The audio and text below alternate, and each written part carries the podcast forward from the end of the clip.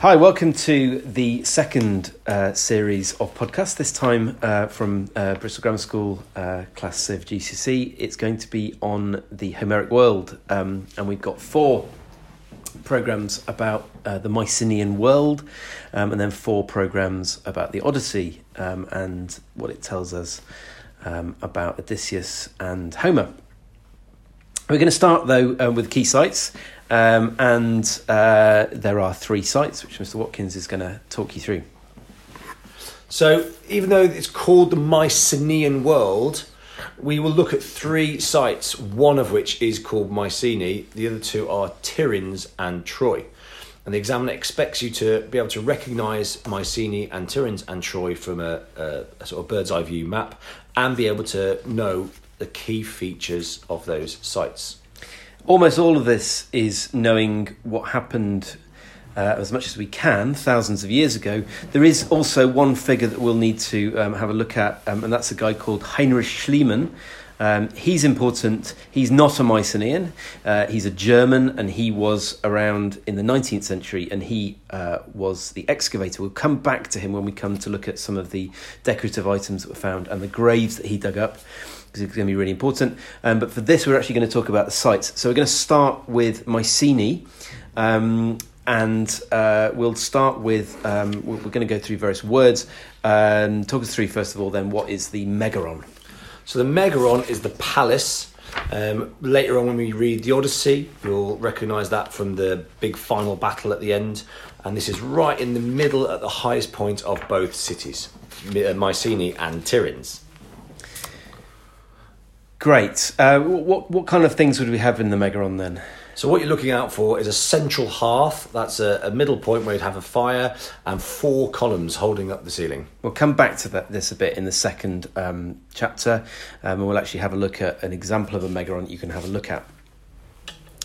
Um, second one is um, is a term that uh, you may not be used to, but uh, is a really important one for Mycenae, and that is sally ports. Now, the sally ports are actually part of the defensive structure of the city. Okay, so it helps um, the Mycenaeans to defend their city if they get attacked.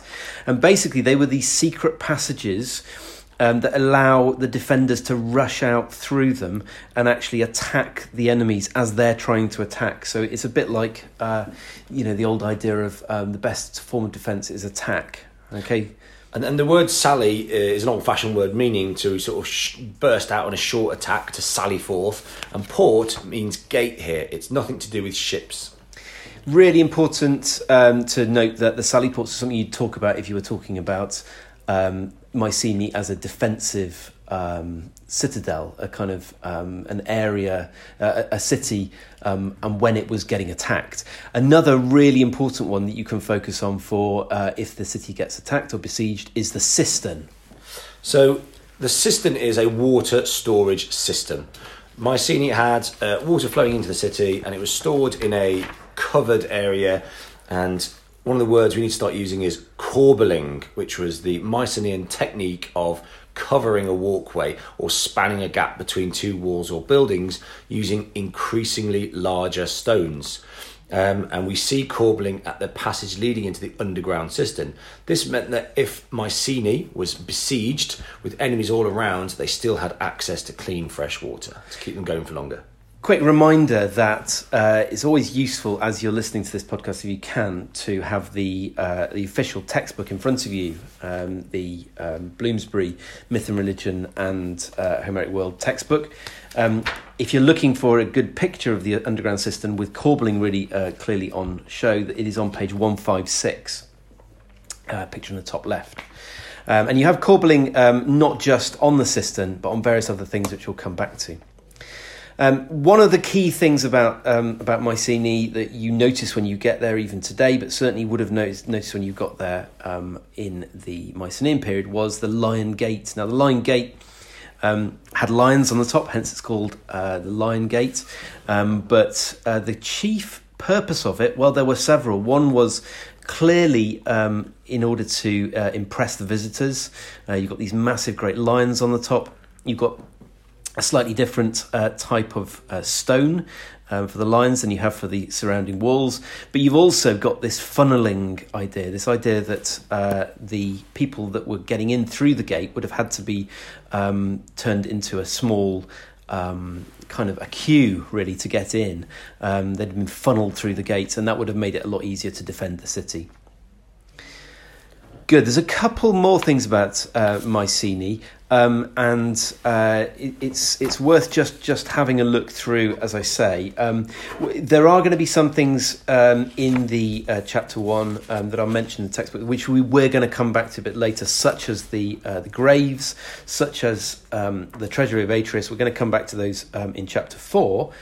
Um, but uh, we can we can pretty much move on to uh, to Tiryns, I think, unless Mr. Watkins has got any key things about Mycenae just to mention. Well, I think the last couple of things to say about Mycenae, you know, the examiner is sort of interested in how would you know, how would it be successful defensively in a siege. It's got very tall, very strong, very thick walls, uh, often referred to as Cyclopean walls. This is the mythological story that the walls were so big that they had to have been built by a giant such as the Cyclops. And of course, the Cyclops is something we're, we're going to come back to as well because uh, in your Odyssey books, um, you're going to look at book nine, um, and that will be really uh, a good opportunity to get a sense of the Cyclops that you can then hopefully um, take over to your uh, understanding of the Mycenaean cities. Last two things on Mycenae in terms of defence then. It's on a hill, so any enemy approaching could be seen from a distance uh, coming up to you. Um, and it had two points of access, two gates either side of the city. Um, and this meant, uh, this meant that you only had to split your forces to defend two points rather than spread them any further. Great. Should we go on to Tiryns? Yeah, absolutely. So Tiryns, um, the, the the map of Tiryns is one is page one five nine. Um, do make sure you've had a look at um, the map of Mycenae, page one five four, before you do. Um, the things we've mentioned, I think, are the key things, but you can see all the different aspects um, that have been excavated on that. I think Mycenae looks a bit like a steak. Yeah, Uh, maybe like a ribeye steak and um, or a T-bone steak, and I think uh, Tiryns is distinctly sausage shaped. Yes, indeed. Um, and most of the uh, the action really happens um, at the, the sort of south southeast um, end of Tiryns. Um, there are a lot of similarities with Mycenae. Um, it's around the same time, um, and it was it was excavated around the same time, and it, it's it's longer and shorter. Hence the sausage um, analogy. Um, but there are one or two key differences which we're just going to talk through now. Well, and the, the, one more similarity that is is a, there's a there's a ramp to approach. This ramp is specifically described as being cyclopean, so it's uh, so big it was built by a cyclops. And the other similarity uh, is that it has a megaron uh, in a raised section in the middle, which is more defended, sort of a last point of defence. One of the key differences, though, uh, and you can see a little picture of it on page 160 if you've got the textbook in front of you, um, is the gallery. Um, and the gallery, it doesn't seem 100% certain uh, exactly what it was used for, um, but there were a couple of things that seemed quite likely. There were a lot of rooms leading off it, which may well have been storerooms, they may well have been rooms used for other things. It was also um, a place because of the corbelling in the gallery, and you'll remember what corbelling is um, from the discussion of the cistern at Mycenae. Um, the, uh, the the gallery um, with the corbelling, it meant you could walk along uh, inside the walls and yet still be um, defended. You could still kind of um, be able to uh, avoid any sort of attacks. So it would have been quite useful defensively. So, um, similar gates. Um, th- there are. Um, So both three meters high, both uh, three meters wide, approximately. So that's Mycenae and Tiryns for the gates. and there are gates um, either side. You've got the west gate, and then you've got the e- the eastern uh, gates. Gates on the eastern side, um, and uh, again there is um, a similar features. We've mentioned the uh, the ramp. Um, we've also mentioned the idea of the funneling through the gate. The idea is you don't have a very uh, wide gate, so that you can easily uh, sort of close it off if you're under attack. And once you, what's interesting about Tiryns defensively is once you've entered Tiryns through that Cyclopean ramp in the east side, there are then two gates separated, which you have to go through first and then second, almost like an antechamber, which is very long and narrow. This would give the enemy a tight chamber to be held into, and the defending people of Tiryns an easy opportunity to see off any enemies stuck in that antechamber. Um, should probably mention that the west gate, uh, opposite the east gate, is uh, on a wall that's curved. And um, the idea is that a, a flat wall is much more vulnerable to to missiles or to sort of impact attack, whereas a round wall is clearly designed on purpose. It gives better vision for defenders, but also it's harder to break. Okay, so um, on to Troy. On to Troy. Now, um, it's important you realise that the prescribed sources for this topic for the key sites are Mycenae and Tiryns. But they do also say that you need to know about Troy, um, not in as great detail. The key thing you need to know about Troy, and this is the city that's uh, currently in the northwest um, of Turkey, it is supposedly the place where um, Homer's Iliad, which was uh, the uh, text which uh, was supposed to have been written by a man called Homer. Uh, you'll know him, obviously, uh, if nothing else, um, because you're going to be reading the Odyssey, some books of the Odyssey, but he also wrote the Iliad, which was about the war at Troy. Um, this is supposed to be the same Troy that, that, and the Troy that Homer describes may well be one of the layers that we now know um, were excavated um, in this location. Um, basically, they are indicated by Roman uh, numerals going from Troy I, which is Troy 1, um, all the way um, down, and the, the two key possible uh, real Troys, if you like, the, the Troys that were described by Homer, um, are Troy 6 and Troy 7a. So that's Troy VI 6 and Troy VII, which is A. If you, uh, to really force my uh, food analogies for spotting the cities, if you look at the uh, bird's eye view plan of Troy, it looks a little bit like a fried egg, sort of round with the key sites in the middle. And then to really hammer this uh, analogy home, um, think of it like an onion. There are different layers. As over time we go through the layers, we see different historical moments in Troy, one through to seven. The let's think about the exam. The examiner mm. wants you to know about Troy in terms of asking yourself what evidence do we have that this is Homer's Troy, and what evidence do we have that this isn't Homer's Troy? And they want you to have an opinion on that and argue both sides. Now, they're not going to ask you about Troy's 1, 2, 3, 4. They're going to ask you about Troy 6.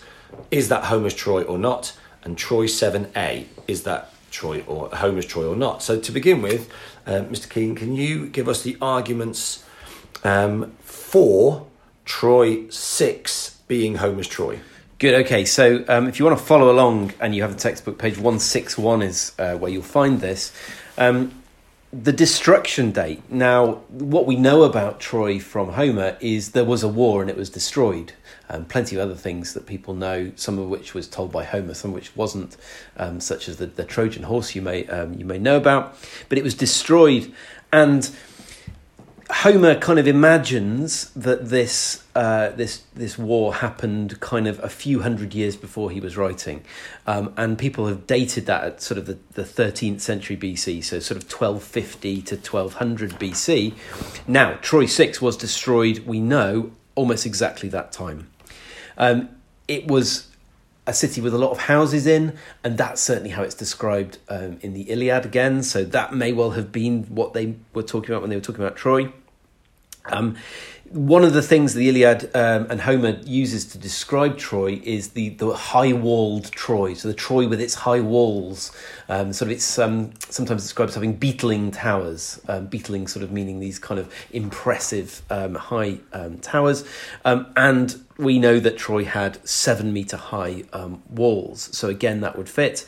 Um, I've mentioned the towers. Uh, the towers, kind of alongside the walls, um, become a really important um, feature. Again, uh, described in the Iliad, um, and it was really uh, large in terms of its area.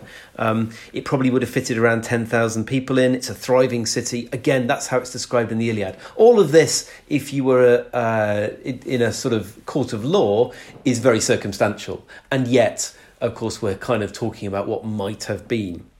Um, there's only really one key uh, detail that really starts to kind of throw doubt on this, that's mentioned by the textbook at least. There are, there are other kind of um, ideas to and fro, and that is that it seems from all the evidence of the stones that we found that it was actually destroyed by an earthquake. So, therefore, if the literature is, is to be believed, um, Troy was destroyed uh, by fire. It was burnt down by the Greeks. Well, that wouldn't fit for Troy 6 because we know that that's not how, or it seems that that's not how Troy 6 was uh, destroyed. Um, Troy 7a goes straight on top of that. Um, and uh, Mr. Watkins is now going to talk through uh, the evidence that it was Troy 7a. Great. So the evidence for Troy 7a being Homer's Troy is probably overall less strong. Form your own opinion, do, and in the exam, make sure you're right. In my opinion, I think that. But uh, the evidence for 7a being Troy, Homer's Troy is slightly less strong. Um, it was a settlement that only existed for about 30, 40 years. Um, it had large towers, just like Troy 6, and just like Homer's Troy. However, it had single story houses, which and they're really crowded together. This would suggest that this was emergency housing built quickly, evidence of a city under siege. Um, there were then lots of storage jars which have been sunk deep into the ground, not just resting on the ground for immediate use, suggesting a people storing food under siege. There is evidence, unlike Troy 6 being destroyed by an earthquake, that Troy 7a was destroyed by a large fire. And exact, uh, uh, just as Virgil writes, he writes that Troy was destroyed by a fire started by the Greeks. There are partial human remains found in Troy 7a, suggestive, suggestive of warfare, and there are bronze arrowheads. Now, this isn't great evidence, but it's enough to give you some marks in the exam. What is the evidence against this being Homer's Troy? Well, the houses are really crammed together. That does not indicate a rich city and the one described by Homer is clearly rich. Um, people storing food in those sunken jars we mentioned earlier, that could just be people with not much space. So that's all the evidence we have to argue for and against um, Troy 7a being Homer's Troy, which leads us on to our last point on Mycenae, the Mycenaean sites, and that is the dating and periods. So the best thing to do for this is to turn your textbooks to page 152, which gives you the timeline of the Mycenaean age. Um, so do have a read of that, but but basically the, the Mycenaean age started around 1600 BC, so over three and a half thousand years ago, and that early 200 year span is called the early period. After that, we have the Palatial period, and that's 1400 to 1250 BC. That's when the great palaces were built. And then later than that, 1250 to 1150, we have the later period. And that's when the Mycenae and age came to an end and, and lots of the cities were attacked, abandoned, or destroyed. Great. So that pretty much brings us to the end of the uh, episode on the key sites. Um, worth remembering, uh, as I've said, that Mycenaean Tiryns are both Mycenaean um, cities. Um, don't get too focused on Mycenae because then Tiryns could basically dominate your exam and then you're going to be wishing you'd uh, spent that time on Tiryns. Do look at Troy, but don't forget the details of what is actually there are only important um, to a, to a degree. They're only important in describing whether you think it was uh, sort of the, the Troy of the Iliad. And, and do by all means come up with the suggestion, um, which is pretty sensible, that probably Homer's Troy in the Iliad may be some sort of mix of the lot of yeah. them. Um, there isn't any need to kind of say, well, I think it was definitely six because because ultimately Homer's Iliad is not history. It's not intended to be some kind of geographical treatise. Um, sort of, you know, it's not a, a, a kind of uh, historical uh, analysis of um, uh, a, a, group of people who lived in a city at a particular time. Um, it is um, it is fiction, or kind of, you know, a type of fiction. Okay, so thanks very much. Um, that's uh, number one, um, and uh, hope you'll join us again um, in chapter two, um, because for chapter two, episode two um, of the podcast, we're going to move on to talking about life and the Mycenaean age, um, what they hunted, what palaces uh, they lived in, what their clothing was like, and, and things like that.